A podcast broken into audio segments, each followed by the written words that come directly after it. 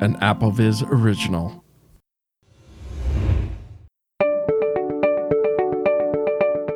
Hello there, everybody, and welcome to the AppleVis Extra. This is episode 90. My name is Dave Nason, and we are here to talk about the just released Apple Vision Accessibility Report Card. I am joined by three of my wonderful colleagues from the AppleVis editorial team. First off, if you are looking for sarcastic remarks and perhaps some Braille expertise, you look no further than Mr. Scott Davert. How are you, Scott? No, that's not true. I am never sarcastic, Dave. I don't know where you got that from. You know, I think this is might be the first time uh, a report card was issued for somebody at 90. Okay. that is a true story. True story. More on that later. we are also joined by all round nice guy and Mac guru, I think it's fair to say, Tyler Stephen. How are you, Tyler? I'm good. Great stuff. Great to have you. And a very familiar voice to anyone who listens to AppleVis podcasts. And fresh home from a, a nice holiday or vacation, Mr. Thomas Domville, also known as Anonymous. How are you, Tom? Well, thanks, Dave. Yeah, it's good to be back. I I'm feeling under the weather. I brought that back with me on the trip, but thanks for the holiday wish, though. Very good, very good. Well, we hope you start to feel better and uh, enjoy the show. So, as I said, this is a podcast to discuss and accompany the release of the Apple Vision Accessibility Report Card. This is the first year we've ever done this report card. We would uh, hope it's going to be the first of many and become an annual event. It will, you know, the idea is to, you know, get the sentiment of the community on how Apple is doing for its blind and low vision customers and users. And uh, we would like as well to thank uh, Jason Snell and Six Colors. We kind of stole your idea there, guys, but it was a good idea. Is a good idea. What do they say? Is it a great artist steal? Is that the phrase? Something like that. Imitation is the highest form of flattery. Yeah. Something like that. Uh, we'd also like to thank, I think, probably not said often enough, is thank David Goodwin, who is the man behind the AppleVis website and it was his idea to, to do this survey, and he put a awful lot of work into it as well. So uh, I think we owe him some thanks as well for putting this together. The survey was conducted on the AppleVis website and was open to all registered AppleVis members and was conducted between February the 20th and February the 26th, 2023. So, again, thanks to everybody who participated. We got great response and we're really delighted with it. And we hope uh, people take a lot from it and that Apple take a lot from it. So, what we're going to do in this podcast is have a discussion about what the community have said. Um, but please do also have a look at the website and you know have a read of it for yourselves as well. It's well worth a read. So, I thought we would kick off with iOS, where we had ratings. And by the way, the ratings were for voiceover features and user experience for Braille um, features and user experience, and for low vision features and user experience. So that's what the report covered. So on the iOS side, for voiceover features, uh, we had a rating of 4.5 average, with the most frequent rating being a 4. And for the user experience, it was 4.2 average, with the most frequent rating being a 4. So I would say from a sentiment point of view, this was the most positive uh, score we had, maybe not surprisingly. Um, you know, it, it, came across that there's a very strong feature set and that Apple are still innovating. Um, maybe what holds it back is the UX, uh, or sorry, the user experience, particularly bugs, or a, an idea that maybe bugs aren't being addressed as quickly or as um, efficiently as they could be. So, Tyler, you had an interesting comment yourself on this actually about how you know Apple have come up with a, a lot of interesting features over the years, but some of the inconsistencies hold it back. Do you want to expand on that a little bit? Yeah. So again, I think that they've really, especially on iOS, they've revolutionized mobile accessibility. It was really a paradigm shift when the first, I, I believe it was the iPhone 3GS, came with VoiceOver, and they've been innovating since. Um, but what I found was that there are a lot of good features, but reliability you know when the reliability is as questionable as it sometimes is it detracts from the overall user experience. Example could be most glaring example, probably for not only for blind and low vision users, but iOS users in general, would be Siri. Siri, you know, came on the scene, one of the first mainstream voice assistants, and it wowed and impressed crowds and early users. But what's happened is, even though it's theoretically capable of more today than it was in the past, there are still issues with how it, well, with it, I feel like with its speech recognition and sometimes its utter refusal to take take instructions. So there's that. Um, and another thing I've noticed is with voiceover. A couple years ago, they added screen recognition, which can be helpful if yeah, if you're using an app that isn't accessible that you have to use, and for if the developer broke accessibility or you just need it in a pinch, you could use screen recognition, and that you know um, depending on you know obviously your results will vary, but you can have some very positive experiences with it. The problem is it's some with all these descriptions be it screen recognition or image descriptions they sometimes come up in places where you wouldn't expect them to and can make voiceover verbose. So for example with image descriptions on the home screen it doesn't happen often but when it does it gets kind of annoying. I'll be you know exploring by touch on my home screen and it will say something like the name of the app and it'll say blue sky yeah. or it'll go to the page picker on the home screen and it'll say like outdoor. And yeah, especially for new users. yeah. Oh yeah, and uh, yeah, and especially for new users, blue sky. yes, I find toggling uh, voiceover actually yeah often fixes it. Uh, yeah, especially for for new users, or you know, it could be confusing. And if you use a braille display, that's just extra extra messages on the display. It's overly verbose. And if you just use audio and speech, it's just annoying. But again, it's one of those things. And again, with screen recognition too, how screen recognition, if in some apps it can transform the user experience to an extent to make them more accessible, but others it can cause more erratic behavior. So I would like to see a little more refinement on that. I guess that's the um, the crux of my comment with the iOS UX. Fair enough.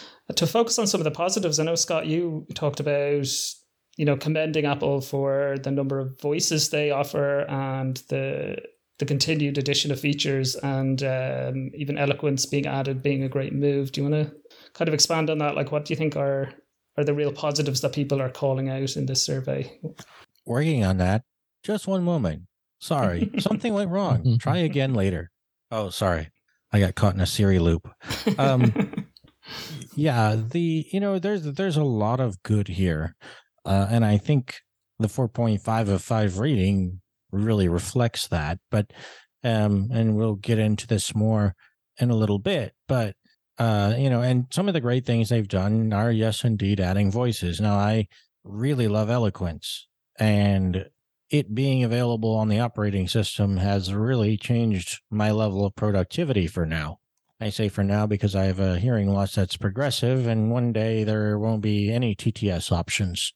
Uh, so, from that perspective, you know, they've done some great things. And I think we're going to notice a theme here, a recurring theme, and that is Siri came out. It was awesome. It was great. It was the best on the market, and now it's not. Mm-hmm. You know, um, and this has happened with a lot of features. They roll out new things and they're great, but the problem is that that most of them are not maintained. Or you think, okay, well, that's the first release. We'll get more uh, well refined results later, things like that. But the problem is, it's kind of working the opposite direction. Would you guys agree? Yeah, we had a comment actually to that effect, saying, you know, um, it's from an anonymous user. I love use I love voiceover, but I do find it frustrating that it's impacted by operating negatively impacted by operating system updates and things don't get uh, refined over time or don't get fixed. So yeah. Was that an anonymous or an anonymous? I was going to say that was an anonymous, but there might be some anonymouses amongst the anonymouses. Who knows? Anonymous, do you have a comment? sure, I do, man. Hey, I I think the grade that the overall 4.5 is spot on. I, I agree with this assessment. And to rehash on everybody, what they pretty much said is that Apple and accessibility team made an incredible screen reader for us to use on the mobile and iPad. It's just phenomenal and it's simple and it's easy to use. It's straightforward. I like a lot of the aspect of it. Now, of course, nothing is ever perfect because there's always room for improvements. And some of those improvements I will like to hash on to make this even better is that one the commenter had on there was mentioning about tutorial that they have on touchback oh, and talkback. Thank you. And I totally agree with this person. That is one major area I think is shortfall um, with voiceover for beginners. There is not a great place to start to understand how to use things. And I think this tutorial idea is a must. And I think that can only improve what they have out there already. I agree with all of you when it comes to Siri. Siri was like the bomb when it first came out, where they were ahead of the game. They were first on board, but have degraded over the years and articles after articles after articles, years after years. It's the same results when they do the comparison of Google Assistant to Bixby to the A Lady and to Siri. Siri always runs towards in the end, and this needs to change. Um, and I mentioned Siri because this is used heavily over with voiceover, so it goes hands in hands together. And the last thing I want to note, and I would like to add in there, is that to add additional experience is that recently Google Play and introduced something for developers to check box, and that is to make it'll say this is accessible. And what this box does is that it shows up in their store, and that allows the user to be able to search that box that is accessible what a beautiful idea this would have on the App Store for us. And I think Apple has been kind of uh, leaning, kind of getting further behind uh, competitors and such as this. This should have been from the get go from Apple. And I'm surprised Apple hasn't yeah. introduced this. Is that give us the developer a box. So that way we can say we can search ah developers have the choice to say this is accessible. And i think that can only improve things. But overall i think the 4.5 and the experience is there. I wish some of the bugs and we will be discussing more is that the experience is okay for those that have been using iPhone for some time and that are moderate or advanced users. For beginners, you know, we might come across something and the experience might just come to a sudden halt because they don't know what to do in such environments. So it's critical that we get these things nipped in the butt in the first place. Yeah. yeah a few interesting yeah. points there. Like I think the the tutorial is baffling because it's been on, they've had one on on Mac for many years. When you the first time you run VoiceOver, you get given a tutorial, so it's it's odd that they never did so on iOS. And the checkbox idea is also very interesting. It's one that's been put to Apple. I think we put it to Apple. Um, I heard um, actually one of our um, Hall of Famers, Marco Arment, who makes the Overcast app. I heard him on a podcast suggesting that Apple should do this, um, but they they seem reluctant for whatever reason to uh, to to go down that road. But uh, so it's interesting that you've called that out here. And when we're talking about the report card, the other thing is that Thomas, you and I did a podcast in 2011. Maybe it was 2012. I don't know. Anyway, point is, it was like a decade ago on an app called VO Starter. You remember that? Mm-hmm. Mike Deweese? Yep.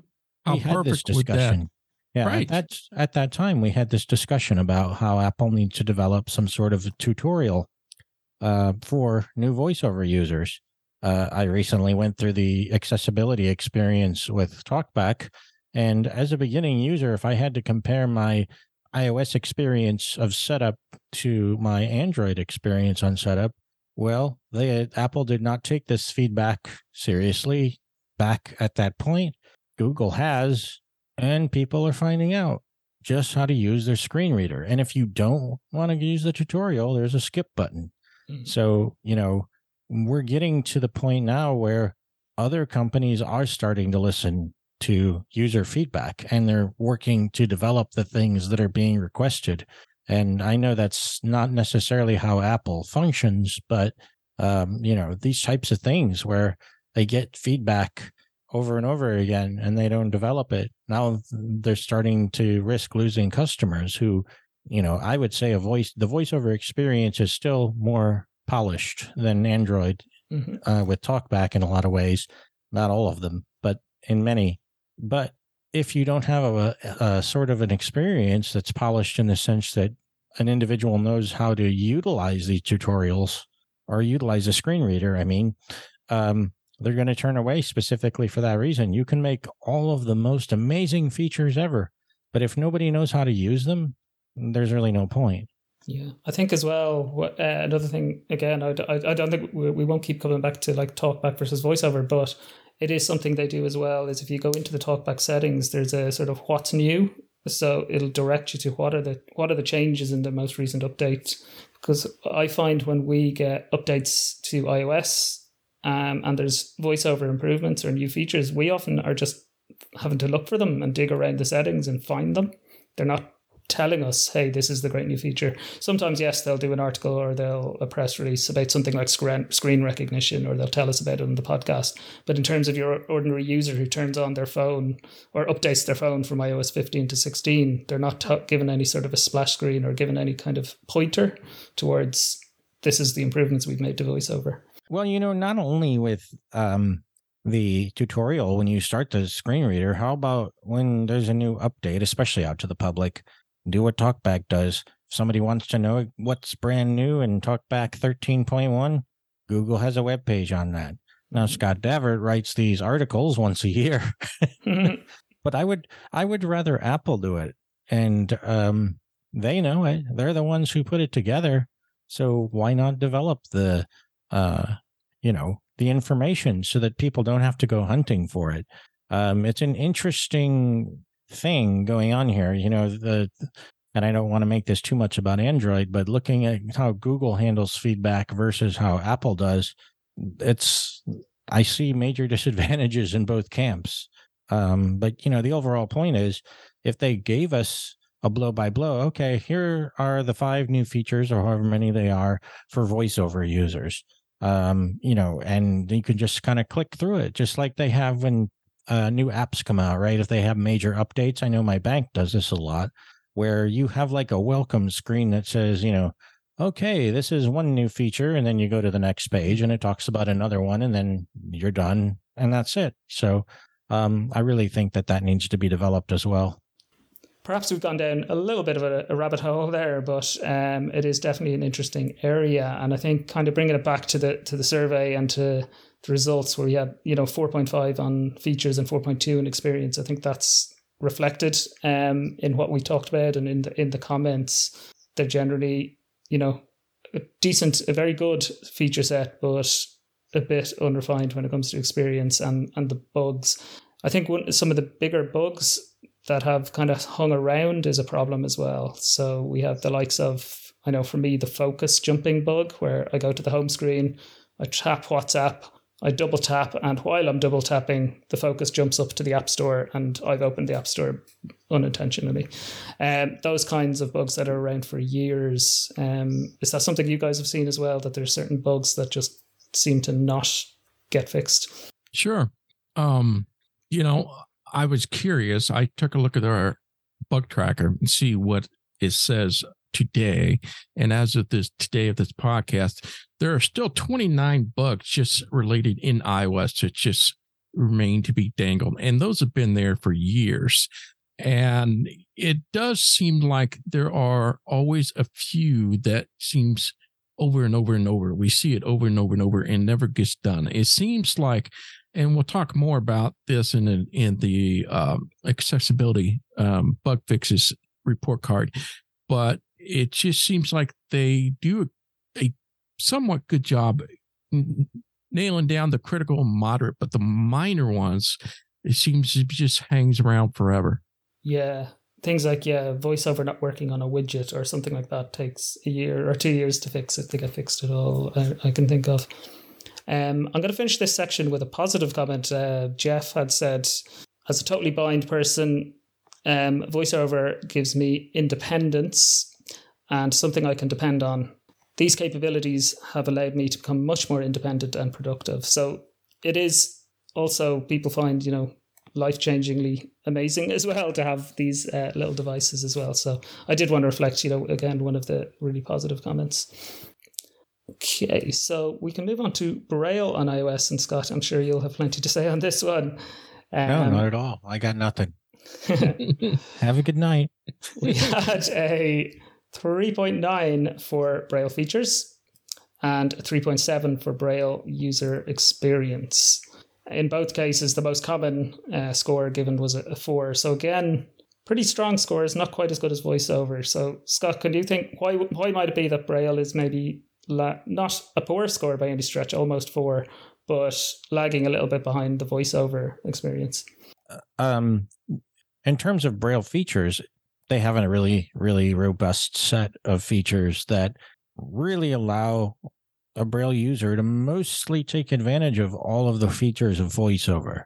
And for a deafblind individual who doesn't hear anything at all and doesn't see anything at all, having that Braille access is a huge game changer, a huge life, huge life changer. It's not only speech users that have this um, experience, but it's also Braille users to a lesser extent. And the lesser extent part of that is wrapped up in the experience. And I noted in my comments regarding the the the experience that yeah, it's it's great that we have all these features, but the problem is is that the braille part part of this is not always taken into account. For example, um, you know, we have all these uh like the notification center bug, which came out with the public release of 16.3 you know um, that's a real problem when you go to your notification center and the braille display just drops the connection and you know that didn't have to even be something that a braille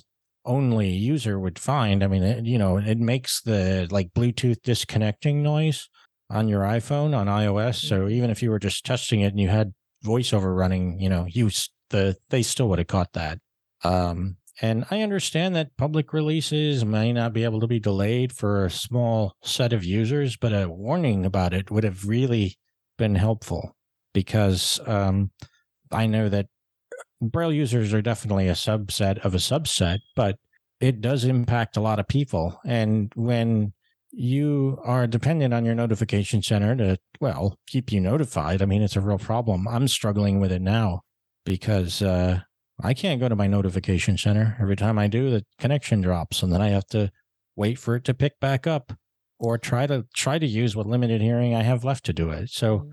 and when that comes out in a, a mid-year release, I'm sure it's extra, I suppose, unexpected. Um, you know, in, yeah. in a dot three. Um, and in terms of just general, um, general concerns, if you will, we have a lot of features that have come out. I just listed 14 and 15, uh, iOS 14 and 15. I didn't want to go back further than that. Um, I I do have a life outside of AppleVis, um, but you know, uh, like when the screen recognition feature was developed, that was iOS 14. You know, you had it had a Bluetooth keyboard command and um, all that. But when you used, when you programmed or remapped a key to work with the Braille display, it just didn't work. You know, and in iOS 15, we had the quick settings area. Now, a Bluetooth keyboard command was available upon, upon public release.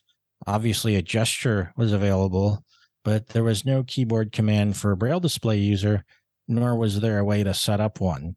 Um, and I list other examples in the article, but the overall point is that Braille is not being taken as seriously as voiceover. And these are some of the examples as to how we know that's the case. And I think what really needs to happen is they need someone, a QA person or someone who doesn't use speech to test these things so that, you know, a bug you might not notice as a speech user, if you're Braille only, um, you know, there's a chance that someone other than a volunteer will catch it. It it's interesting. Like, oh, sorry, I was going to say that. Um, yeah, the if I was kind of summing up the sentiment, it seems to be that you know it, it's great in many ways. There's lots of great features, but the there's a bit of a lack of trust now um, there. So like we had a comment from Diana saying, um, I use Braille almost exclusively and on my iPhone, and it's excellent. But every time there's an update, I'm concerned. You know, so people are kind of afraid to make that jump. Especially that's true to a point with VoiceOver, but I think it's especially true with Braille. Absolutely. In fact, uh, in my job, um, I work with a lot of individuals who are deafblind, but I also work with professionals in the field. And when a new iOS update comes out, every time they all email me and they ask, "Should I update? Should I update?"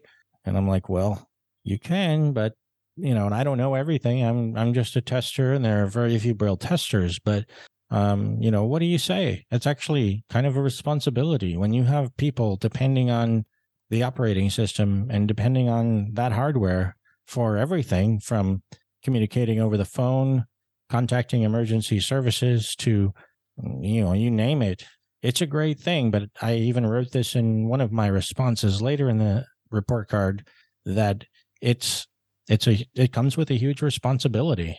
Absolutely. Um, and these are expensive devices, not just the iPhone, but the Braille display. You want, you know, you want and deserve, you know, to get this to get the most from them. Yeah, I mean, it's some of it is on the Braille display side. You know, like uh, there's a there's some bugs with the humanware, uh, the devices on the humanware uh, firmware, which includes the e-reader from NLS. Uh, you know, and I'm not really sure what happened there. Uh, I guess even if I did know, I couldn't exactly disclose that information publicly. But point is, is that you know there are these major bugs, and uh, as as a voiceover user, it's much easier to, for example, uh, let's say you want to insert a line break. With those particular displays, there's no way to do it. Um, you can try emulating the option command and then hitting dot to insert a new line, but some people are not finding it reliable at all. I'm only finding it partially reliable. So some of this does come back to the braille display manufacturers, but a lot of it is on voiceover. You know, once that connection is made, typically, um, you know, the screen reader drives the braille display. Mm-hmm. Cool. One of the comment actually, I'll just call out is Sandra, who spoke about lang- multi-language support as well. That um, maybe there's a, a bit of a gap there around you know, in her case, German being supported as effectively as, say, US English. It's different in German. Um, contracted German Braille, I don't know a whole lot about it. I have friends who use it. Uh, I myself obviously don't. I don't know German, so that would be kind of silly. Uh, but contracted German Braille is a bit more complex than English Braille. But, you know, this has been an ongoing issue for years. I think the first time I heard about it was when I was over in Denmark in 2017 and I was talking to uh, a deafblind uh, guy from Germany, and he was telling me about how contracted German Braille is just not, you know, you really can't use it basically. So, um, yeah, that's that's been a problem around for a long time. Interesting. I'm sure we'll have plenty more to say about Braille on the other platforms, but we will move on now to low vision features, um, where the features rating was 3.9 uh, average with a most frequent rating of 4 and 3.7 for the user experience. So actually the same scores as braille. Now none of us on this podcast are low vision users. I have some usable vision but not enough these days to utilize the, the low vision features in any real way bar dabbling with magnifier at the odd time. Um, but I suppose if I could, you know, sum up from the comments that we've seen, it's kind of there are some good features, but maybe not enough, um, and it hasn't maybe moved on since it was originally um, implemented or or um, developed, especially the likes of Magnifier or Zoom, I should call it, and again a bit of a last, lack of consistency. So you know, we had a Mr. Greaves saying, you know, that it was it will work really well in one app, but maybe not in another app, you know, or he they discovered that when they switched when they were using um, you know Zoom and large font and those kind of features, there were certain parts of apps that maybe were not visible to them and not reachable at all. But then when they turned that off and switched to using speech, was like, oh, there's a whole section of this app I didn't even know was there. So maybe that kind of lack of consistency um, in how it's implemented, some of that will be on the third party developers, I would think as well, just like with VoiceOver on how well they implement it. Um, Thomas, did anything jump out to you from the comments around low vision? Yeah, there was a lot of comment about the um, smart invert too. Seems like it's inconsistent with that. When I know a lot of the low vision depend on the dark mode, and it seems that there are some inconsistency issue with that as well. Yeah, absolutely. Um, th- yeah, that smart invert issue's been around for quite a long time, hasn't it? Oh yeah, this has been an ongoing thing, and I know they've been trying to correct it, but it's still an issue with that particular area. Yeah, absolutely. Um, we had Jamie here as well, like yeah, talking about that, not just the smart contrast bug, but a kind of an inconsistency in how it works. That maybe it's not as effective as it could be. So you go into say the news app and turn on smart invert, um, and you know it doesn't get the it ruins the contrast a little bit on certain areas and that kind of thing. So it's not maybe giving the the desired effect. So um, yeah, that kind of attention to detail maybe. But I mean, three point nine. It's again, it's a decent score. It's not. Um, it's not that people are, are slating the, the low vision features, but maybe that bit of refinement again is is missing on 3.7 user experience. And I think there's an issue there. Uh, I don't know if any of you guys have, have seen this sentiment before, but for people who want to use voiceover and Zoom together, that um, they don't always play nice, although they are officially designed to. Right. You know, uh, one more point I want to make as well is that I get to give Apple kudos, and I know they've been trying because, you know, within the new iOS that we got this year, they introduced the um, low vision activities for yeah. that reason. And that is probably why, like you said, it's third party developers are the ones that kind of at a fault not implementing the system wide settings. So they got to do something. So they at least came up with the low vision activities that allows you to, when this app loads, then it take kicks in what they define. But I think some people are saying that it lags. There are some lags. It should be instantaneous. So mm-hmm. um, that's I just want to point that out. Yeah, I've even seen that I use even with third party like in Safari. I I've because Safari doesn't support dark mode as such, but there are third party plugins like Noire, N O I R E, which will implement a dark mode, but you see this kind of a flash of white before the dark comes in, that kind of thing. So um, I've kind of seen that behavior. Um, they also have, and it wasn't kind of borne out maybe in the comments so much, but the magnifier app as well has seen some attention, hasn't it, over the last couple of years? Oh yeah, door detection and everything object detection, people detection with LiDAR. If you have LiDAR, people detection and door detection. Obviously, if you don't have a LiDAR phone, iPhone, that's not going to help you, but it's something I believe that has been baked into the magnifier app. But even for using it as a video magnifier for reading print, um, they've you know improved the controls and, and that kind of thing as well. Um, I'm not sure how widely used that feature is, but I know video magnifiers are very popular in the low vision community. So I'd be I'd always be interested to learn more about how many people are are now using and able to use an iPhone instead of buying a third party, you know, um, video magnifier. Um, okay, so I think that's it for iOS. We can move on to iPad OS. Um, some of it's going to be, of course, the same. iPad is essentially the bigger brother of iOS. So there's, you know, we probably don't need to spend quite as long on it because it'll it'll a lot of the same kind of uh, stuff is applicable here, but there are some differences too. Um, so for voiceover features, it got a 4.2 as opposed to the 4.5 on iOS, and 4.0 as opposed as opposed to the 4.2 that iOS got for user experience. So the score is still very strong. Um, it's right up there, but just a little bit off iOS.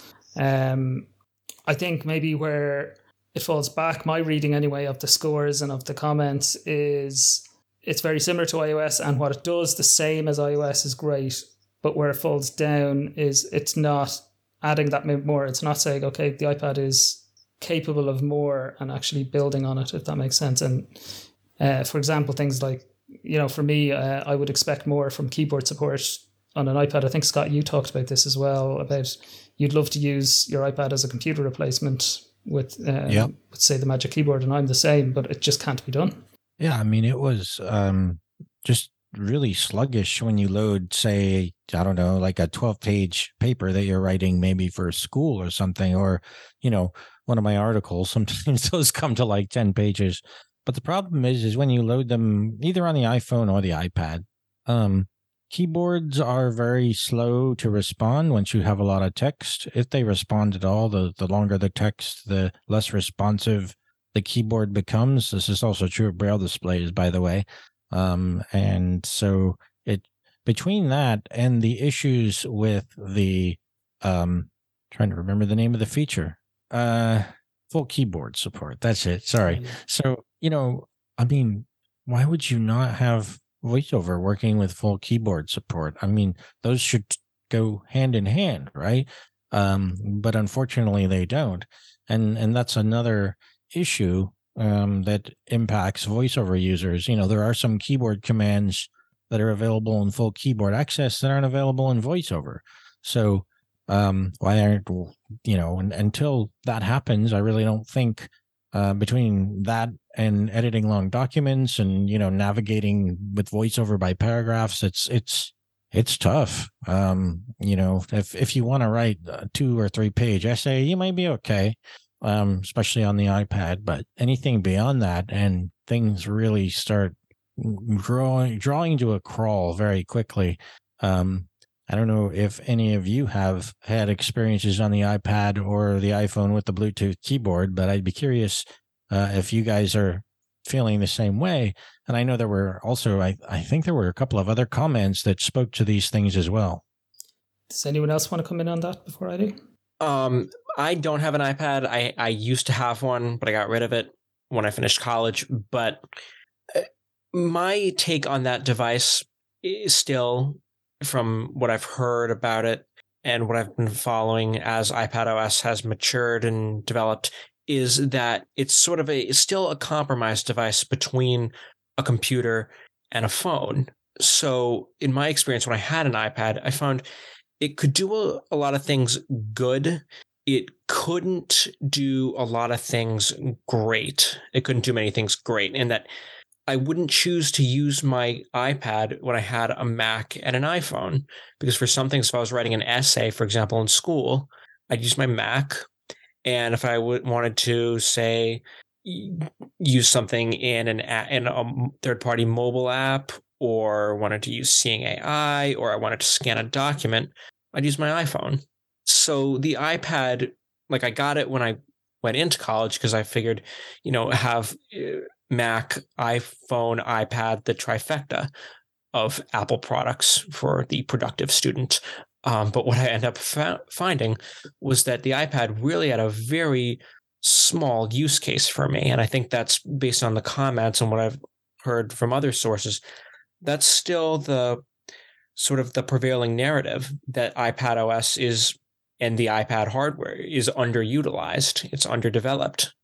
Yeah, it goes beyond accessibility, that doesn't it? Um, so yeah, I would I would agree. Like I use mine in in, in one sense, I would say it's the device I couldn't give up of all my Apple products. Is I use it every single day, but it's mostly or pretty much, but it's mostly to watch YouTube or Netflix or something. you know what I mean? It's not when I want to do the work, like you say, when I want to write something or record something or anything like that. It's my Mac when I'm listening to, to books or using even email and stuff and web browsing is actually easier on the phone than it is on the iPad. Though I would do some browsing, so um, yeah, I would I would go along with that. It's a brilliant device, but could be more, and that's the thing. And that's probably why I think the score is a fair one. It's like a four point two. It is an absolutely brilliant device, but yeah, it's it's got potential to be more. Tom, do you have any thoughts on iPad that you want to come in with?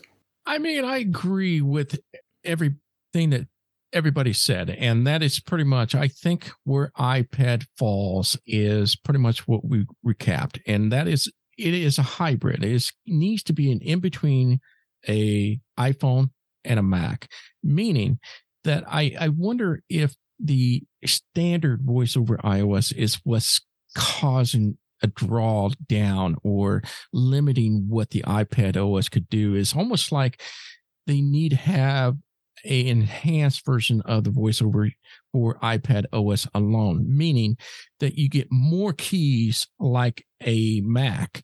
That's what we need. We need more Mac keys availability on these iPad OS to make it where we could use this exclusively on keyboard because essentially if you're going to have an ipad you have it for several reasons one like you said dave It's for visual. It's big real estate. You can see things bigger. But for those that are blind, well, then you start to kind of hatch things. And so we think, well, I want to use this as a computer. I want to use a keyboard with this. And that's what most users are using it for. And if you don't give us the rich or the richer feature of the keyboard functionality, then it's not going to grow legs on this.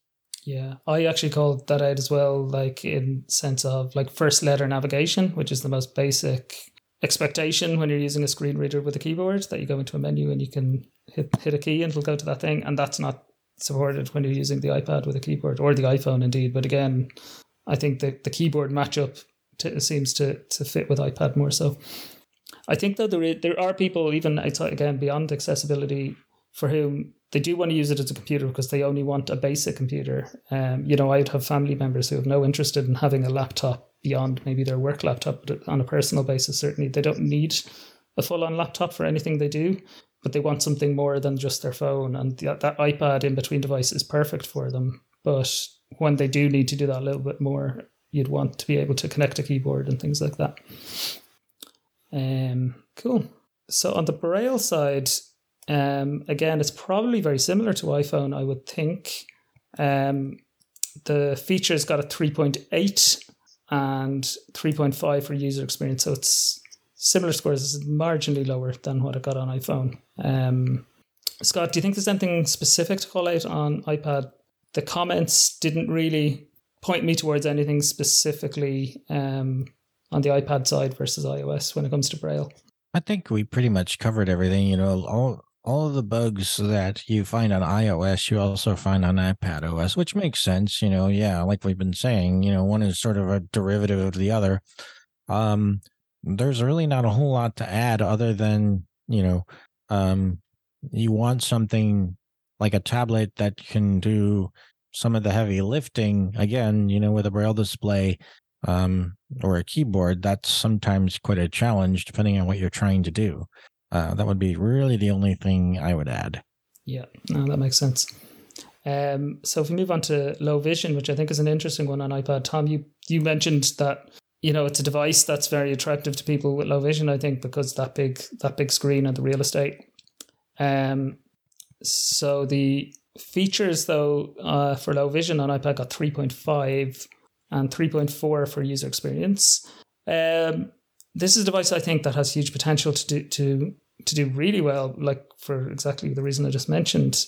Um, perhaps the score is a bit lower than what it got on iOS because expect expectations are a bit higher. That's conjecture on my part, but you know the and maybe the impact of the kind of the where it falls down is greater on the on the iPad because again people you know yeah expect um the iPad to be fantastic from that point of view, and it can be so good. So, any any thoughts on that? And have you had a read of the comments on what people are saying about the iPad with low vision? No, I think it's pretty much ditto, pretty much with the iOS.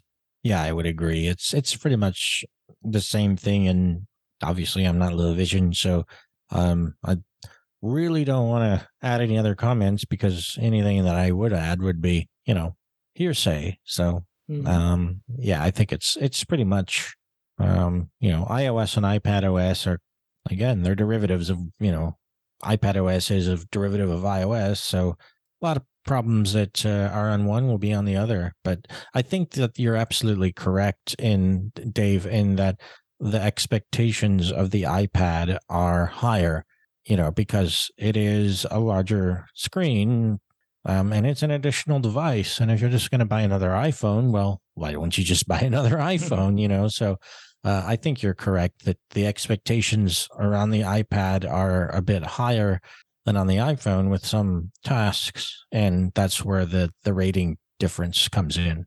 Hmm. Cool, cool. So we can move on to the Mac, um, which is definitely an interesting conversation. I think um, on the voiceover features, um, our community gave it a 3.6. So again, that compares with a 4.5 on iOS for voiceover features and 3.3 for the user experience. It seems to be quite mixed feelings in terms of the features and, and um, you know how it operates.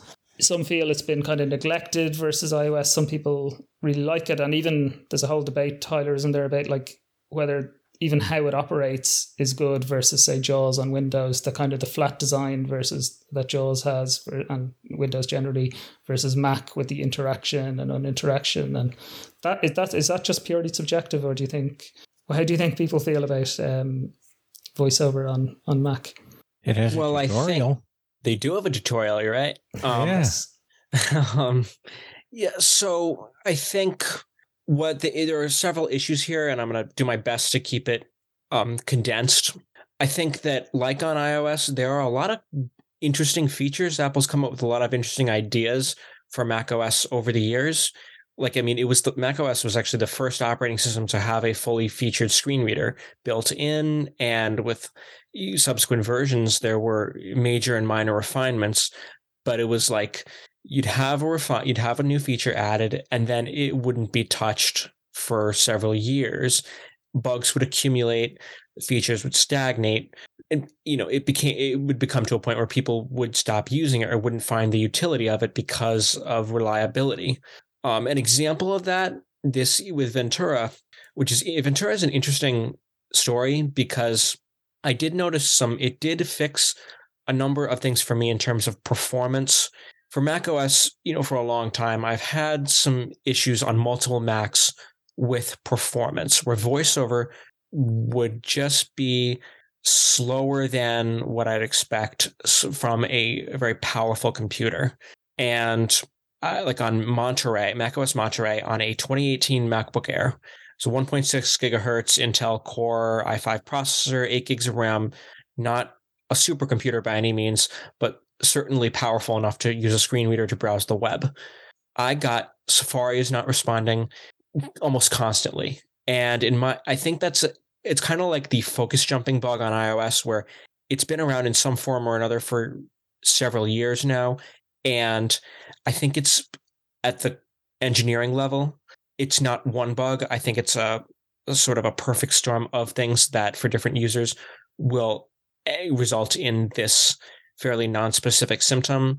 So I've heard comments that people describe where it makes their computers almost unusable. For me, it didn't do that much, but it would come on and then it would last for a couple seconds, then it would come back. With Ventura, and when I got my M2 MacBook Air, that combination I very rarely see Safari is not responding anymore. So that's a positive development.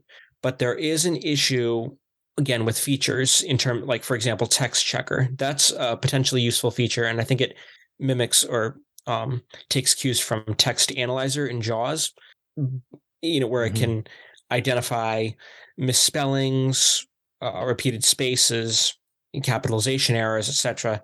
But it, it's not clear uh, even how it's supposed to work and if it's reliable.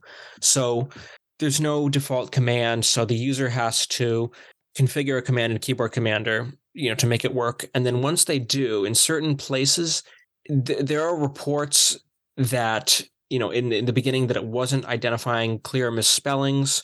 For me, I didn't have that issue, but I did find when I even when I intentionally misplaced you know capital letters to test it, it wouldn't detect that and try using it in Safari. Good luck, because even if you're interacted with the text fields, use text checker, and it's going to identify errors or misspellings in the web page that's not editable. Um, so that's just a point of you know of it, it needs more refinement, and I think that's coming back to my original point here. I think that's an issue where refinement and consistency.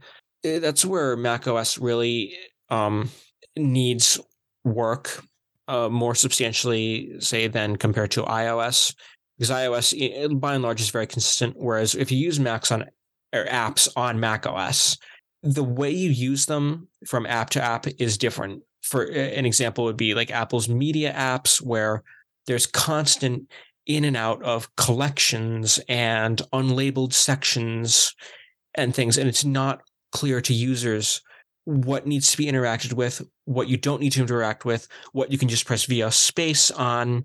Um, and that's where hierarchical navigation, it could be better. You know, it, it could be more consistent, or at least you should be able to move between containers more easily than stop interacting, moving, interacting like a puzzle. Eh, and, and muscle memory does help. In my case, I'm a Mac user. I, it's my daily driver, and I have developed muscle memory for the things I need to use it for. But it, it could be better in terms of the amount of keystrokes that I have to do in compared to if I want to do the same thing in Windows. No, I'm not a huge fan of Windows, but that's another topic another for another day. But it seems that the the amount of keystrokes that a user has to do and the unpredictability from app to app or use case to use case, it, it makes for a general um, a lack of harmony, a lack of cohesion that if Apple developed their first party apps to work with voiceover in a, in a, similar way, in a more consistent way, I think that could go a long ways in making the Mac experience uh, more uniform and more desirable, particularly for those who love their iPhones and maybe their iPads and want to go with a Mac or just maybe just don't like Windows, eh, but can't because of that fairly steep curve and unpredictability is if they're serious professionals or whatever, are they going to be able to do what they need to with this operating system? And I think that's where the hesitation happens. I think that first party app thing is really interesting because I've actually made the same criticism of Google with things like TalkBack, where sometimes I'll find that, and I know that's gone back to mobile, but I'll find like Google News works better with voiceover than it does with talkback. Like they've implemented actions better and things like that. It's like, how could they get it wrong in their own first party app? And you could say the same about Apple maybe here on Mac is that maybe their their own apps aren't even as polished as they could be compared to say even how they are on iOS. Is that fair? Yes, and I think also there are different. Obviously, I. I hesitate to speak too much into the internal politics of the company, but different teams obviously will develop these apps. There's you know, core apps, accessibility, media, and I think they may have slightly different design philosophies. Um, to give an example, in voiceover utility, if you want to go into the keyboard commander and delete a key, you know, you focus on something in the table. In macOS, most apps, you can press the delete key and you get the dialog confirming if you want to delete in voiceover utility, you can't do that. You have to move to the remove button, click it, and then confirm. And that's apparently expected behavior, according to my bug report. Another example is the text checker. If, I, if you press command semicolon on, in a document to check spelling, it will voiceover will announce the word, the misspelled word, and you'll be select the text will be selected. For text checker, you select a misspelling in the menu, you know, a voiceover feature, but the text isn't selected. You got to do another keystroke. So again, there's that lack of cohesion between. Uh, I think maybe voiceover. Those who do, who are developing voiceover maybe have the philosophy that key the actions of keystrokes should be relatively conservative. So, for example, if you press the delete key, is that you know too destructive?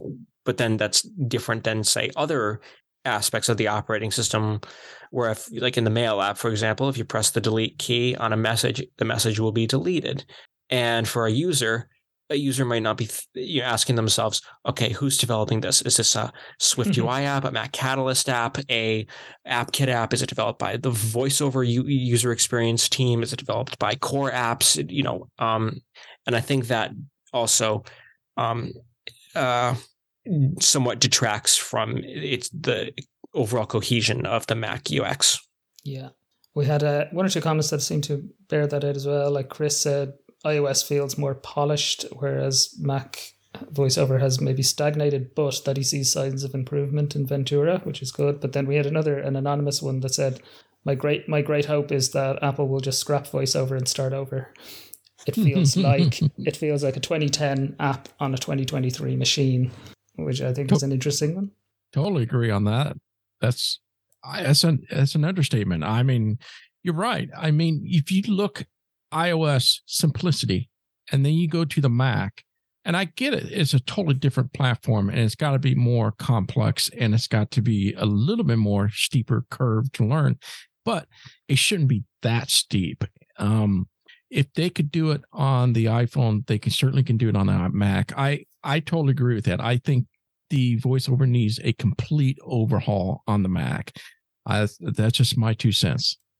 Yeah, it's interesting. This is where I get into the mix because that's one comment, and then another comment said, "I find the user experience much less stress-inducing and easier to use than JAWS." so, and he, somebody else will tell you the complete opposite. So. Wow. I wonder what they think of NVDA because, again, not to get on a tangent here, I don't like JAWS. Uh, I think it's cumbersome and kind of bloated.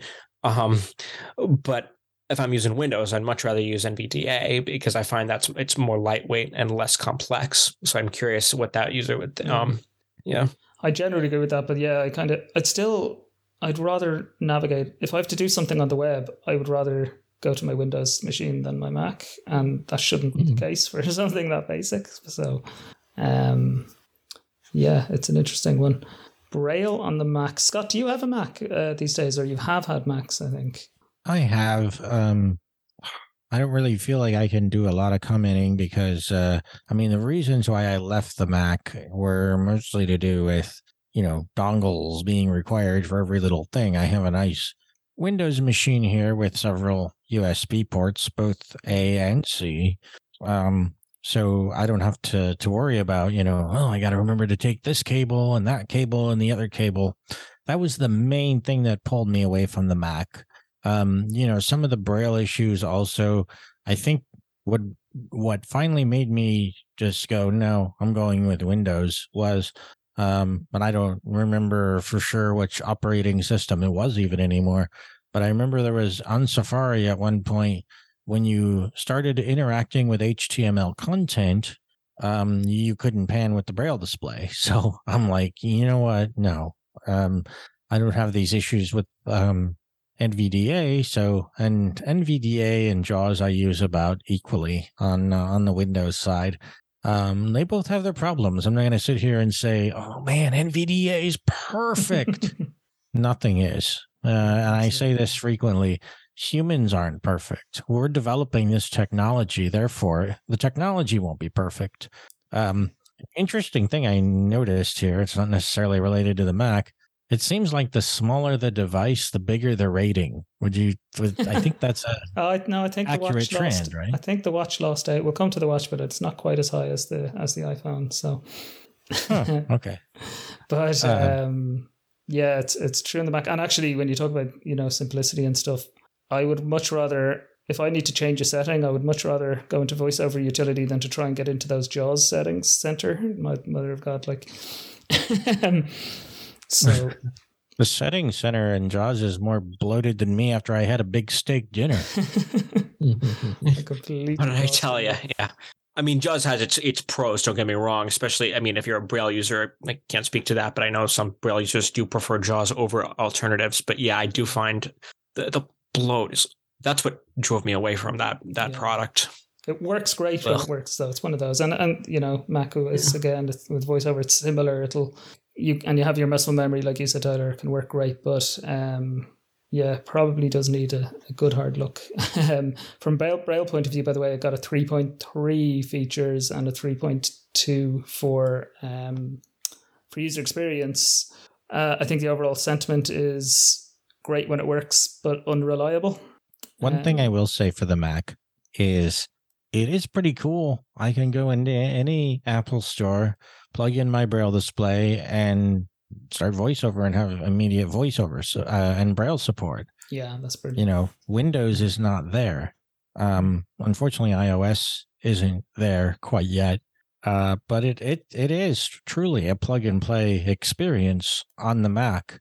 Is that the experience you want? Well, that's a different story. But the point is, it's there. Um, and no, I don't really feel like uh, with Ventura uh, and the two most recent operating system updates, like I can comment uh, because I've looked at it, but I haven't really spent a lot of time with it. That plug and play Yeah. thing is it's huge in fairness. And you know, they were the first, as Tyler said, to have a, a built in screen reader and that plug and play with the Bluetooth. Like there's an awful lot to be said for that and you know, deserves credit. Oh, and yeah. one one last positive thing about the Mac, I've just noticed, at least anecdotally, with my M2, my Apple Silicon Mac, it is fast. The reaction time with if I open an app, for example, it's almost like opening an app on iOS where it just comes up. Whereas I feel like with my Intel Mac, if I even system settings, if I open system settings, takes a minute. System settings is not responding rarely, but happened occasionally. Um, and then it would come up, uh, the table would come up. Whereas with my M2 Mac, I hit it and it's there. It's an unexpectedly satisfying experience. Yeah. Um, that I think, it, but that's what you know. Um, and if they could generally, you know, further improve and generalize that performance experience throughout the operating system, that would be a dream to use. Yeah, and make sure the voiceover keeps up. I guess. Yes. Um. Cool. Cool. Um. On the low vision side on Mac, um, we had a 3.5 for low vision features and a 3.4 for user experience. And to give a quick overview, um, I suppose again similar to iOS, it works well, but they could do more. So we had a user who you know who talked about how Windows 10 and Windows 11 have really moved on when it comes to low vision features with more more features and more reliability across the system, whereas maybe the Zoom on Mac has stagnated a little bit. Um, you know, in terms of bringing in new features and really, yeah, moving that forward. Um, but others have said it's very intuitive on the Mac and really easy to use. So um, definitely positives in there, but uh, opportunities to to develop more. I don't know. Did anyone else spot anything else that I haven't there within the within the comments? No, those are the ones I would have picked too. Cool, cool. So um, keep doing what you're doing, but more. I think seems to be the sentiment on uh, on low vision for Mac. Um, and again, as somebody pointed out, that there aren't third party si- really solutions, so you haven't got ZoomText anymore on the Mac, for example. So it's really the onus is on Apple to really drive that forward and to you know if it's going to be a first party solution, then they have to make sure that it's really competitive and it really works. Um, so we can move on from the Mac then to Watch OS. So on features, they had a 4.1. So I think that's the second best score, Scott. um, and a 3.9 on the uh, UX. The uh, kind of broad sentiment is, you know, it's it's very good voiceover, but and the main issue that I kind of saw coming out of it was really just responsiveness and performance, but uh, as opposed to kind of features that uh, people are um, are looking for improvement on. But that on, on feature from a feature point of view, it seems to be pretty pretty popular. Any any thoughts on that, or did anything jump out from the survey to you guys? No, I I agree with that assessment that the grade level sounds about right. I mean, having voiceover on this little device like in a watch is just amazing itself. So I think that itself should be a pat on the back for Apple making that incredible. And now that we can choose our own voices, that just makes things even better. So if we want to use Alex, you can use Alex where before we were stuck with the Siri voices. So I think the implementation, the features are doing very well. Um, mm-hmm. you know, when it comes to processing, sure, I I I I can see how the screen reader kind of going to hit the processing speed and so things gets a little bit laggy and not as responsive. Um, i can say for each version or um, generation of watch it gets better and better. Um, but there's still certain areas that just seems just a little bit slow. But i to me that's i kind of expect that. It's it's a watch. It's not a um, a super power computer even though it is got a great processor on it, but I find the 4.1 grade sufficient. Yeah, I'm with you on that. I, I guess, um, like I'm using a Series 4 watch still, and it's still holding up pretty well. Yeah, it's not super fast, but for a, for a machine, you know, for a device that's designed to be sort of glanced at to do quick things on, you know, as opposed to I'm not reading my email now. Maybe some people do want to read their messages in their email and their Twitter feeds, but I wouldn't have no interest in doing that on my watch. So maybe it's again what you want to get from the watch. But for me, with yeah. those just short interactions, it it does pretty well. I think you're right. I think short interaction is perfect. Now, if you like you said, if you want to read your email, yeah, it's gonna it's gonna be slow, and I think that's just to be expected. And I don't think that's a voiceover issue. No, yeah. it's it's a general it's a general you know thing. Um, and the other thing to keep in mind too, this is um, a much newer product than the iPhone, right? First watch, the zero edition, I think was 2015, if I remember correctly, the spring of 2015. So yep. it is a newer product. And Um, but I will say that I think the performance of voiceover, even on the uh, fifth edition I have, still pretty good. Here we are, Watch OS 9. Um, now, it's not perfect, again, like nothing is, but it's it's pretty darn good. And kudos to them for uh, developing some of these things that no other smartwatches are developing such as braille support. Yes which takes us on to i was going to shout out uh, to you for that one scott. Anyway 4.3 they got on the braille and 4.2 for user experience. So i think yeah you one of the the standout comments was your own scott um, commending them for having braille on a watch. Yeah um, and you know the the experience partially because the operating system is less complex um, i would say in some cases um, braille works a little better on watchos than ios as long as you're not trying to run uh, you know a display that is not supported because uh, if the display doesn't support low energy i think that's the protocol they're using then they won't be able to you know the low energy bluetooth then they're not supporting it. And the reason for that, in my, I haven't been given one, but I assume the reason is because, man, that thing will eat your battery like it's nothing. Uh, so do hearing aids, by the way. Um, but how cool is that, right? I can go anywhere and listen to music from my watch and it sounds amazing in my ears. I mean, I just, you know, I, I can't even, that's, that's great. And now that I am able to connect my hearing aids um, I'm more liable to use the watch. I don't use the watch for certain activities because it's just faster for me to listen to my hearing aids now that I'm able to do that. But um, the point is, is the accessibility is there, and it's clear that uh, it it will continue to evolve. Now, I will, um, since I brought up hearing aids, say that there is no MFI support for hearing aids. So uh, the only hearing aids supported directly are those that have an agnostic Bluetooth profile, meaning there's no proprietary stuff going on. Uh, in those cases, you can pair your hearing aids with um, Bluetooth, just the regular Bluetooth, and it'll show up and behave as though it's a Bluetooth speaker. One other feature that I want to bring up that I like, and I'm probably in a minority on this, but uh, Taptic Time is even after all these years, really cool.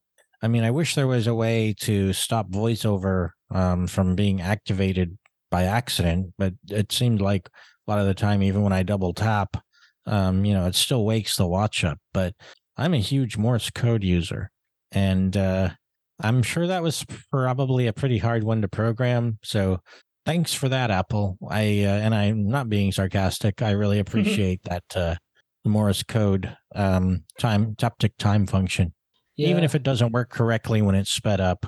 Yeah, I do. I do love that they have that taptic time, um, and that was definitely an example where I think they listened to feedback because I don't think it was in the first version, but it was added pretty quickly. Um, I find it doesn't work as reliably as I'd like. So sometimes you know, if I'm in a meeting and I'm trying to just subtly tap the wrist under the desk, it just won't work for me. You know what I mean? I seem to have to like lift the, the wrist a little bit to get it to work or something like that. But um, so I think the implementation for me personally, either I'm doing it wrong or um, the implementation could be improved. But yeah, it is generally speaking a great feature. So uh, on the low vision side, we don't have a whole lot to say on watch. To be honest, I think you know the number of responses around low vision on this device was quite low. So I had a 3.0 um, for both features and user experience, and I didn't glean any particular um, comments. Um, so there's oh, probably not. It has such a big screen. Everybody who's low vision would want it. Exactly. it, it makes me wonder if if it got a 3.0 if that's realistic, because like Scott was hinting, yeah, you, you got this itty bitty screen. It's going to be extremely difficult to be able to do a lot of low vision um, technology on that. I mean, you can only magnify so much, you can only have the text so much. So it's not really I it's just my two cents, but I it's just don't think an Apple Watch is an ideal situation for low vision folks. Yeah, and it's probably as good a watch as you'll get, I would imagine. Mm-hmm. But, but what I'll say, and and I agree, but it's the same reason I didn't really care for my Series Zero. The watch was so quiet, I mm. couldn't I couldn't really use it. Um, the only reason I kept it actually was Taptic Time. Um, so um, I know it's a bit different in the sense that you know the hearing and vision are different, but very low volume is, I would think, kind of equivalent to very small screen, but Mhm. I can't say that for sure. I will say the newer Apple Watch are definitely louder. Um, yes. Oh yeah. way better. Yeah, hundred percent. I still want that 32 inch screen model. Come on. Do you not just strap an iPhone or an iPod Touch to your to your wrist and be done with it? Mhm. Um, cool. Our last device then to cover would be tvOS. So again, it doesn't have the same size user base as iOS, but we did get some uh, some feedback on it for sure. Um, for voiceover features, three point five and three point four for the uh, user experience. Um, kind of quirky and inconsistent would be the the sentiment. So great that again to have a TV device for so many years we didn't have really access to these kinds of devices to our TV guides and all that kind of stuff. And in the last few years, I think it's fair to say, led by Apple, we do now through the Apple TV. Um, and now you've got Samsung and all these other companies, you know, um, LG and so on, adding it to their TVs. So um, adding, you know, text to speech. And this one is probably, in my experience, is probably still ahead in terms of responsiveness and that kind of stuff. But the quirkiness I could definitely agree with and different navigation modes. Do any of you guys have and use Apple TVs or is it just me? It's been a while. Ditto. I do not have an Apple TV. Um, if you want, well, I'll, I'll throw this in. Um, and then I'll explain why I got rid of the Apple TV. But um, what I really like about it is that as a Braille display user, I'm able to follow captions.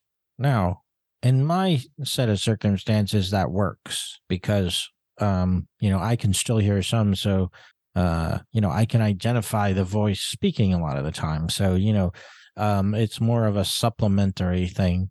Uh, a fully deaf blind user could not take advantage of it. That's not Apple's fault.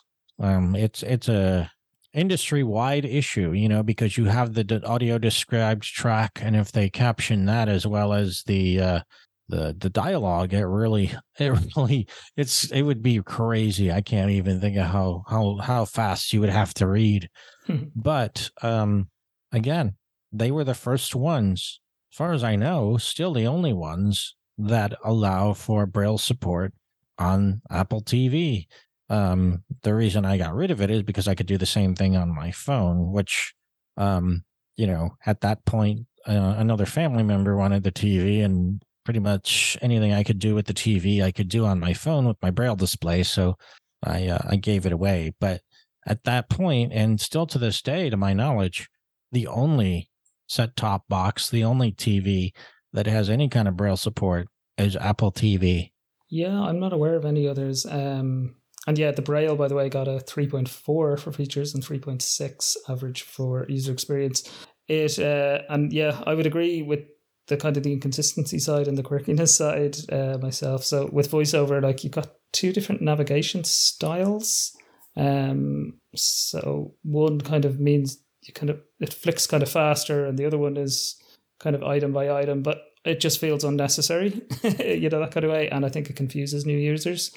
And some people point to the fact that there's a bit of inconsistency again with how it works in different apps. So trying to bring up, say, the video playback controls and turn on audio description can be completely different from one app to another. Now, again, there's third party um, responsibility for that, I would think as well. But more kind of consistency, I think, is what people would like more of on Apple TV. And just a bit more yeah, a bit more attention to the voiceover experience. I think it's great that it's there, but it, maybe it fits in with one of those things that Apple did it and left it kind of thing. So maybe come back to it and uh, refine it. The other Um, thing is, um, I believe, and I'm not as big on TV stuff, so I could be wrong, but I think they were the first ones to support streaming to hearing aids as well. Uh, Samsung now has that, and uh, trying to remember the name of the other provider. Samsung's one of them, uh, and there's another one that are now offering you the ability to. Oh, Amazon uh, is offering you the ability to connect your hearing aids, but Apple was first. Uh, That's not I just will- through Bluetooth standard. That's specifically hearing aids, is it? Uh, the I don't believe it's in. I don't believe it's MFI now yet, Okay. but don't quote me on that because I'm not 100 percent sure. Um, but I will sell you this: it was great to pair my hearing aids. I had a I have a Samsung TV at work. Yeah, we're weird. We have TVs at work. Mhm. Um, but it pairs, and I was able to follow dialogue, um, which was really nice. But the first time I ever had that experience with the TV, the Apple TV. Okay, yeah. I Um, will say that one thing for the Apple TV I will grant them is stability. That thing is never crashes. I mean, if you use a Google Cast, Roku, a lot of people like to use the Fire Sticks and stuff. Um, you know, one, I, I notice a lot of those devices over time it just degrades. I don't know what the deal is. You have to buy new Roku after so many years, either because it doesn't get updates or whatever. And the TV OS, I will have to hand it to them. It is stable and never crashes. is is reliable. Um, when I had it, I I loved it. Now I will say, like yourself, is it is quirky and a little clunky. Um, I get it because you have to do everything with a remote, and you can only do so much with a remote. Um, I still think they could fine tune it and make it a little bit more pre- precision on the voiceover experience. Yeah, I haven't tried the new remote, but um, yeah, it's not worth it to me to actually buy a new one. But next time I do upgrade my Apple TV, I guess whenever that is, um, I would Right. look forward to having the remote with buttons rather than that swipey thing. I will say for them is it is unfair to say there's inconsistency and deduct the point against Apple when it comes to third party apps Mm. where the inconsistency of being able to media player and uh, and such and such. Um, that's not Apple's fault No. on that. That that would be HBO, that would be Paramount, that would be Netflix. That anything we use, it's just a typical app. So I think Apple does a good job trying to make them aware of voiceover accessibility, but Mhm. it, I will have to agree there are better consistency on the iOS when it comes to third party apps, when it comes to media control than on the TV. Cool. Um, Yeah, one other thing I wanted to say, and I don't have an Apple TV, but I just say that what I've heard from others is that yes, Apple could could definitely improve the voiceover experience, update it a little bit, give it some love, but at the same time, part of the problem is the interface. It's a remote, you know, it relies on a remote, but it's a TV, and TV interfaces are not particularly known for their consistency or their user experience. So that perhaps drives into a, you know, maybe a broader question about interface consistency on set top boxes. Hmm. Because I have definitely heard that how um, the Apple TV, like other set top boxes, does have some, you know, interface consistency issues.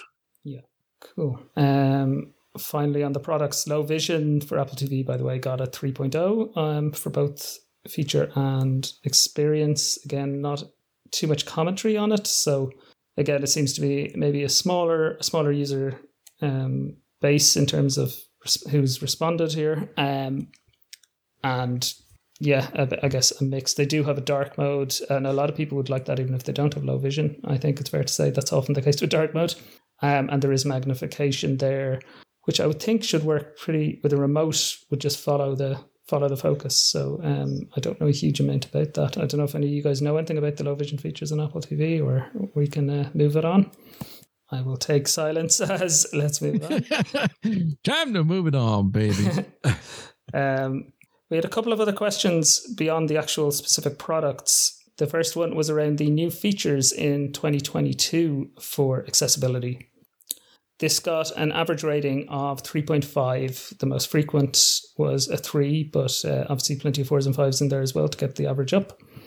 Um, sentiment generally, great that they're still innovating after all these years and still adding new features mixed response to the specific features. So some people love eloquence, some people think eloquence was a waste of time. Some people want more voices or more refinement of the more voices. Some people want more refinement of the existing voices. Um, that kind of thing. You know, some people think door detection is great. Uh, others um, you know, would feel maybe it's it's not widespread enough, uh, you know, because you have to have lidar and you know, actually, Thomas, you have door detection, uh, you know, so maybe you can you can speak to some of these new features in terms of their quality, but that seems to be the overall sentiment. Yeah, you know, okay, so if we're just focusing on the feature that we got in iOS 16, you know, I what I read in comments is that it just seems like it's never enough for some. And it seems like they need people are expecting some big thing every single year. And it's pretty robust now. VoiceOver is beautiful. However, the door detection was a great addition. I think it works great. It works um, most of the time. That I think overall, I think that is a very welcome feature. I think one of the bigger one is the voices. And I compliment and I, I am very excited that they did bring eloquence and um, other voices to us to, choose from. But my biggest, two biggest issue with those voices is twofold. One, I feel like we went backwards in a way. Not that making eloquence available, but in a sense of you gave us these older voice. That's nice, but I feel like they are way behind, way behind to our competitors look at Microsoft. They got this brand new voices on there. It's just beautiful. Google Assistant, beautiful. The A Lady, beautiful. It seems like a lot of these companies are going server based voices for TTS. And I just feel like Apple did a great job here of bringing back the past for us. But you really need to get your game on here because you're falling way behind on the TTS um, business. And I think they could do so much more with that. So I kind of agree with that. With that points mm-hmm. is great, but I think they kind of fell short not introducing something new. Um, in I think terms, that's one. Sorry, just to, to jump in on the voices. I think that's one where the international dynamic comes in as well, where the oh, US yeah. got a whole load of new voices, and then the likes of me sitting here in Ireland going, seriously, still just Moira? You know, it's right you know that that's the second fold of the voices I want to implement is that what did they do? These are typical vocalizer voices that we find on a lot of different devices. Why is it that these voices sound different than uh, the other devices that sounds better? And we got a lot of complaints about this is that the voices are not very good. And there's, like you said, some international folks that comment on there. They can't even use it because it's so bad. Um, where they use that very same voice on JAWS or NVDA, and it works just fine. It, what what what happened there? And Tom, the voice Tom, is one of those the monkey house. I I, I have this Wi-Fi called the Mickey House, right? And it says the monkey house. Now, if I put that same Tom voice, same vocalizer on JAWS, it says the Mickey House. So I can't figure out what Apple did. So it seems like they gave it to us and just went plunk, and that they didn't tweak it, nothing. It was like you really got to help us here because there are a lot of problems with this, and um, especially with other native voices other than English, there are some serious issues on that. So I I I commend them for introducing us new features, but here we are.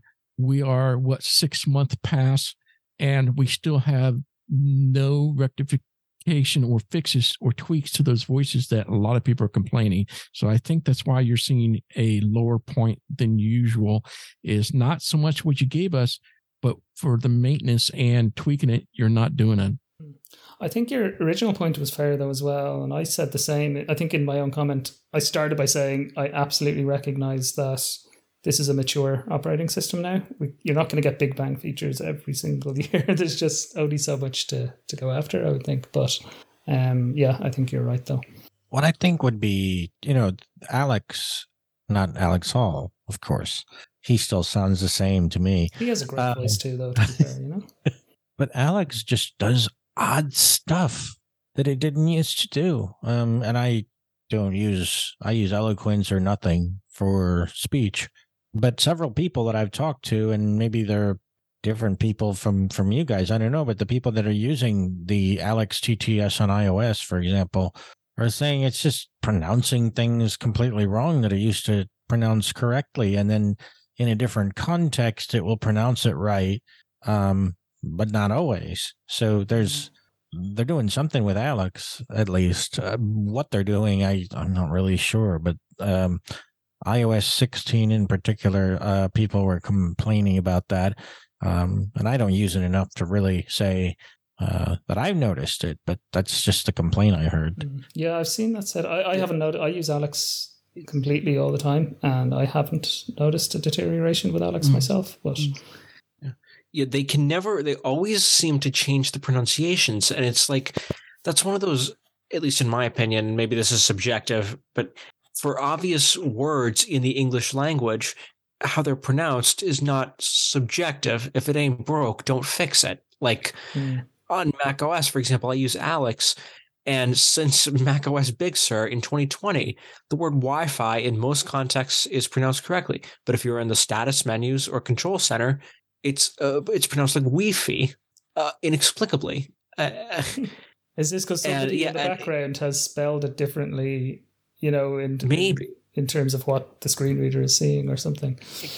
I guess, but then again, it's I check and it seems like uh, you know, with VOWW and it seems to be spelled like how I would imagine Wi-Fi to be spelled: hmm. capital W I dash capital F I.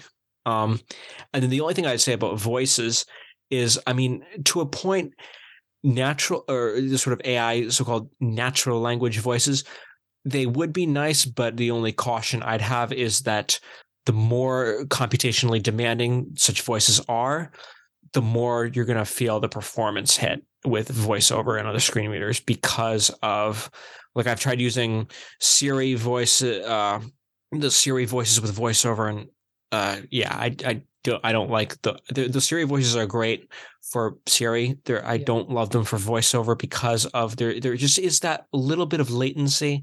And I've seen with other screen readers too trying to use like nuanced vocalizer voices with NVDA versus say the Microsoft um just the default like Windows one core voices.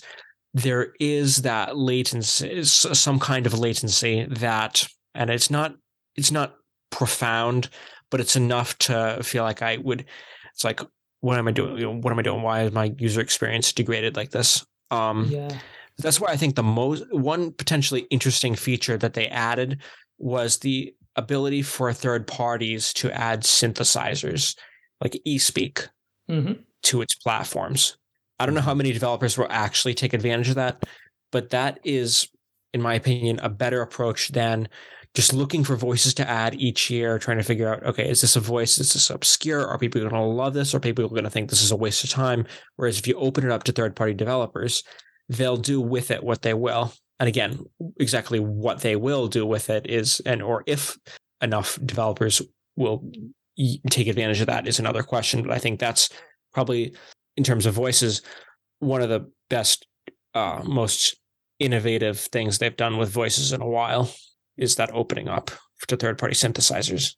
Definitely, definitely. It'd be interesting to see where that goes. Will it turn into a marketplace? You know, like on, on the Android side, you can download a vocalizer or Acapela or whatever, but then you're paying for the voices. Whereas currently, on, up to now on iOS, we've had quite a much larger range of built in voices for free, you know? So interesting. no eloquence on Android anymore. Um, mm. If you, unless you purchased it, um, or you know, I mean, uh, on the Pixel Seven that I have, I can't get eloquence working at all. Um, so you know that that is something that they've added that Google took away. Mm. Uh, you know when when Code Factory quit selling it. So uh, I I think that's a big advantage. I guess what I would say is uh, to Thomas's comment about you know Mikey House versus Mickey House, uh, that I guess the pronunciation dictionaries must be different, uh, which I don't understand either. Why would they have a separate pronunciation dictionary. However, in Apple's defense, I would say, well, you know, a Windows PC is a lot more powerful than an iPhone. So obviously, some sort of compromises have to be made when you take these voices from one platform like Microsoft Windows and you throw it on iOS. You know, it's it's it's a completely different environment. Yeah, but I think that one was though it, it pronounced it correctly in iOS 15 with the same voice. it was Right. the uh, Yeah. Right. It's it's the last version. The pronunciation library was way better. That's what I mean. Is that between the four of us, we all agree, and that is something's wrong. Mhm. And this has been chanting, and people have been saying this for ever since September when 16 released, and nothing has been done. And so I don't think we are being heard that you need to revert this because there's been a lot of complaint and there's way more complaints. I haven't heard very many people, if any, that think the voice is perfect. Um, and I think that can be corrected easily on their end. I'm not saying it's the um, actual voice itself. It's just how it pronounces pronounce things and maybe the pitch. Who knows? Something needs to be tweaked back it seems like it was one step forward, but they took then it was two step back. Um, thank you for giving it to us, but it took two step back, as in this is not very good. well, it'll be interesting to see. I do think uh, iOS 17 comes around if uh, we'll be we'll be chomping at the bit for yet more new features. So uh, it'll be interesting to see what what they come up with. Um, and like I say, I think it, when we talk about new features, it's interesting as well because often we see that comment. I'd rather you just fix you focused this year on fixing what's broken rather than adding new things. But then when you look at the scorecard, what have they done? Are you happy with the new features? No, there's not enough new features. So um, they're damned if they do and they're damned if they don't, I think. So right. That's, that's exactly it. And you know, the only thing I can come up with that maybe would address this issue, and I don't know, I'm not technical enough to know for sure, but wouldn't it be nice if, okay, fine, mess around with the pronunciation dictionary, go for it. You did, you know, you they would they've been doing that with the braille tables, but with the braille tables, uh, we'll say English Unified Braille. That's typically what I use. There's a system table and there's a LibLouis table. So could we have pronunciation dictionary set up that way too? So you can get the Apple pronunciation dictionary as it currently stands, or the default, which is what you would find, you know, on other operating systems. That's the only really good way I could think to address it because voices like music and food uh, are very subjective. But yes, we all agree. Uh, it's it's something weird's going on. Yeah. Our final rating, guys, was and actually I'm disappointed to be in a way to be leaving the worst till last because it's it's not a nice way to end. But did Apple is Apple uh, effectively or has Apple effectively addressed bugs? Uh, a two point eight was the rating, so t- Mm. Most Ouch. frequent rating three, but yeah, two point eight. I don't think we need to dwell on it too much in the sense that we've probably talked about a lot of the bugs and a lot of these um, things already through it. But ultimately, it comes down to a feeling in the community, rightly or wrongly. The feeling is bugs tend to some bugs tend to linger forever. Features sometimes deteriorate. Um, and yeah, the more could be done really on on bug fixing. Is there any specifics people want to talk about on on bugs?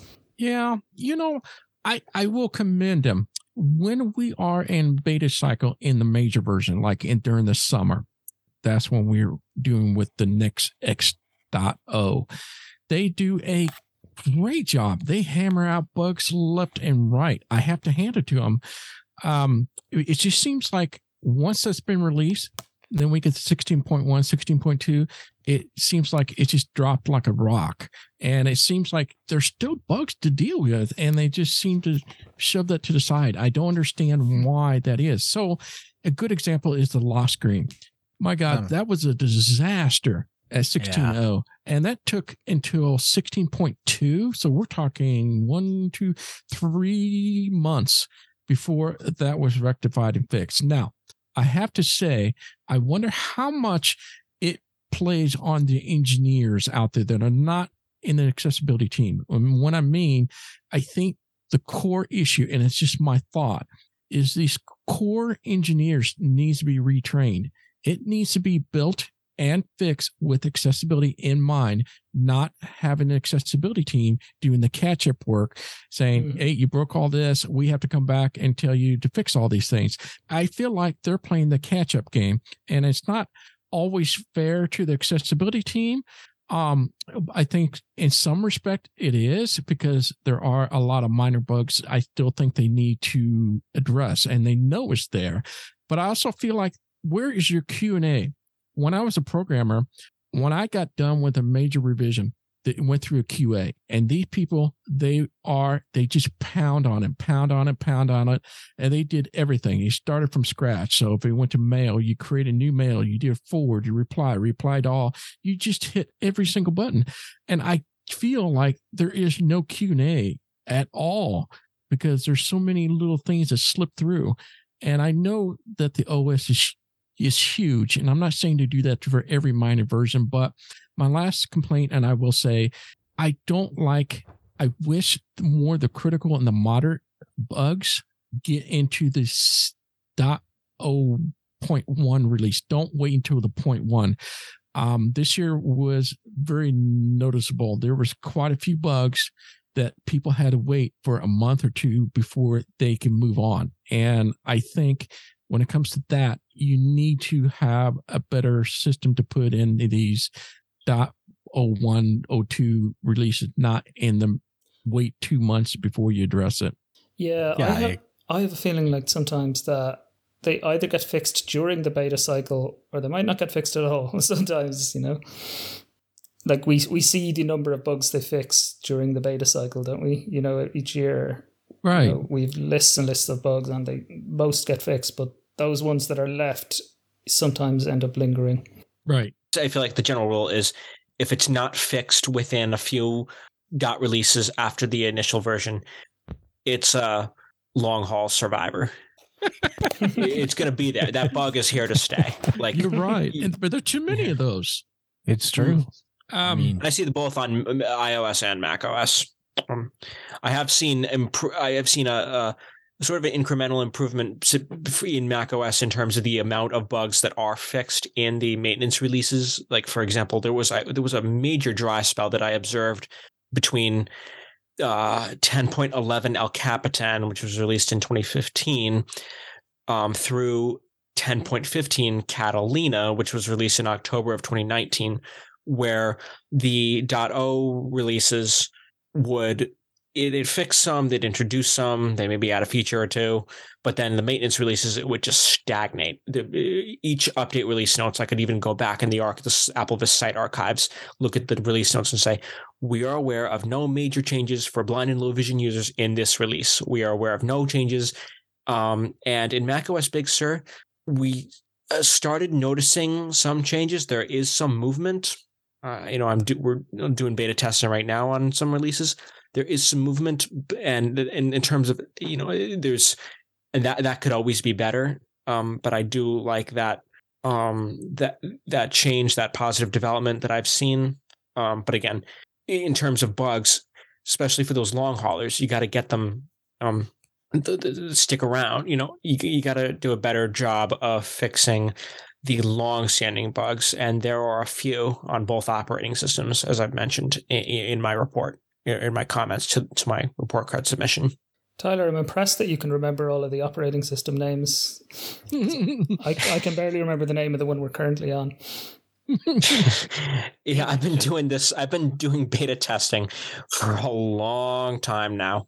I think we also need to note that that score is a blanket score for everything. So mm-hmm. it kind of doesn't show the whole picture. It's just kind of a broad stroke. And so iOS might be a little bit higher. I think the Mac might have brought that score down a bit as well. But I think overall, I hate to say this, but I, I have to agree with the score. Hmm. Yeah. Yeah, I would as well. Um, I mean, one possible one possible speculation is is there in the comments about you know you get what you pay for blah blah blah um, but I think there may be some truth to that. You know, maybe if all the engineers internally are not able to pin down everything, and it is a complicated operating environment, you know, iOS, all of them. And so, you know, if they haven't, maybe they need to look at some sort of a paid program and uh, instead of volunteers uh, you know, for individuals that are like accessibility experts or whatever who can come in and really do some of that testing for Apple. You know, a lot of other companies will will do that. You know, they'll uh, I'll just use Google as an example because they're very public about it. They have usability studies. So you go to one of these usability studies, typically it's done in a Google building in whatever city, and uh, they they give you gift cards and stuff like that for you know, it could be 50 bucks, 100 bucks. Maybe that would be something worth exploring for Apple. And I'm not trying to sit here and say, you know, oh, they're so horrible. I'm just saying, you know, if what is there is not currently working, that could be a possible avenue for them to pursue to pay testers to do the testing. Because if you think about it, okay, let's say you're testing multiple platforms, right? And you've got a platform that is free, they're not paying you, you just volunteer, and you have one that pays you in a certain way for doing the work. Which one are you going to give the higher priority? So mm-hmm. if they don't have, or perhaps they should look at um, expanding, if they do, some sort of program where people can actually get paid for their time. And I'm, you know, again, yes, that that comment, you get what you pay for, exactly.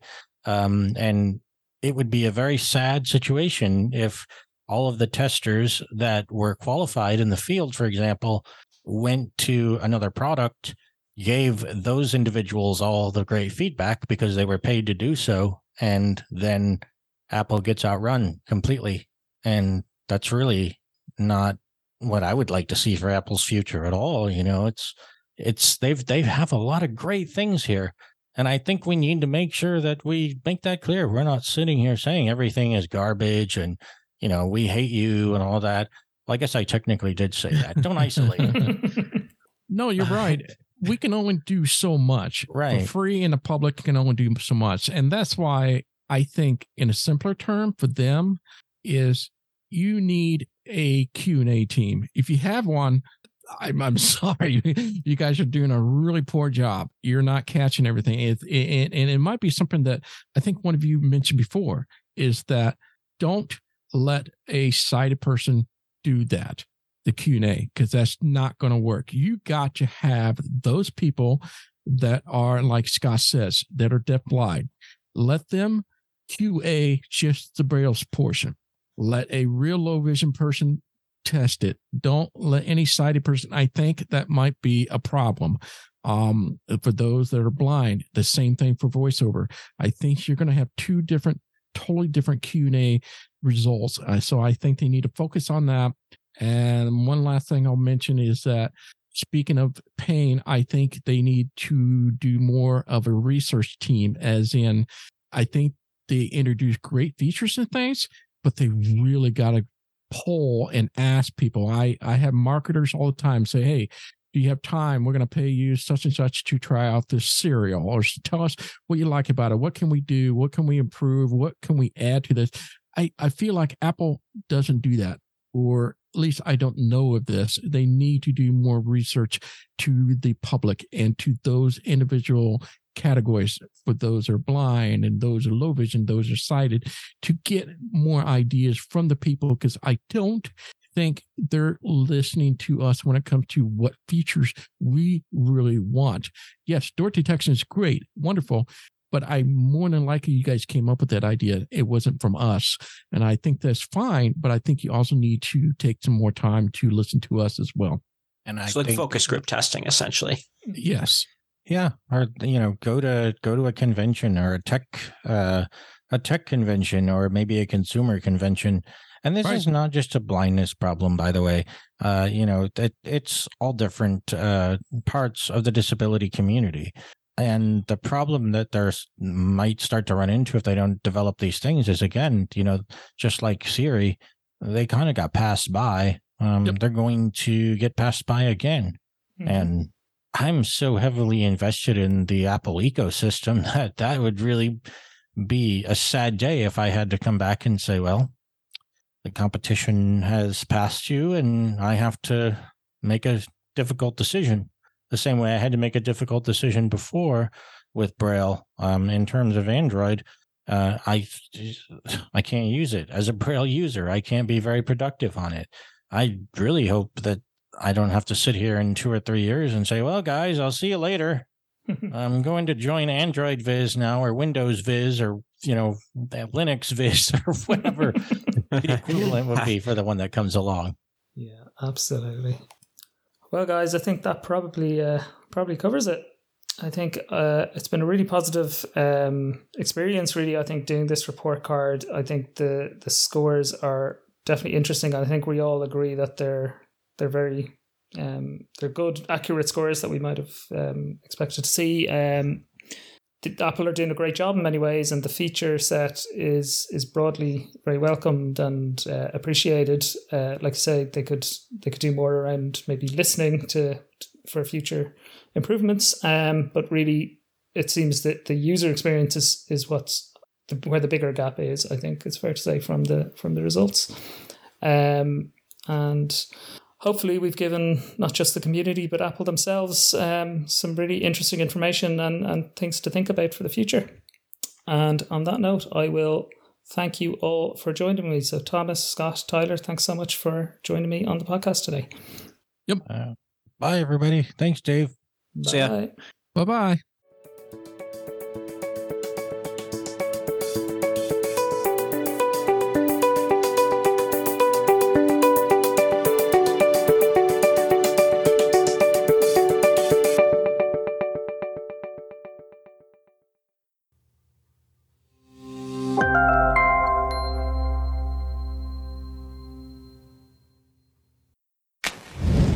This AppleVis podcast has been brought to you by the community of applevis.com. For the latest in resources and tips and tricks to get you the best experience from your Apple device, visit www.applevis.com.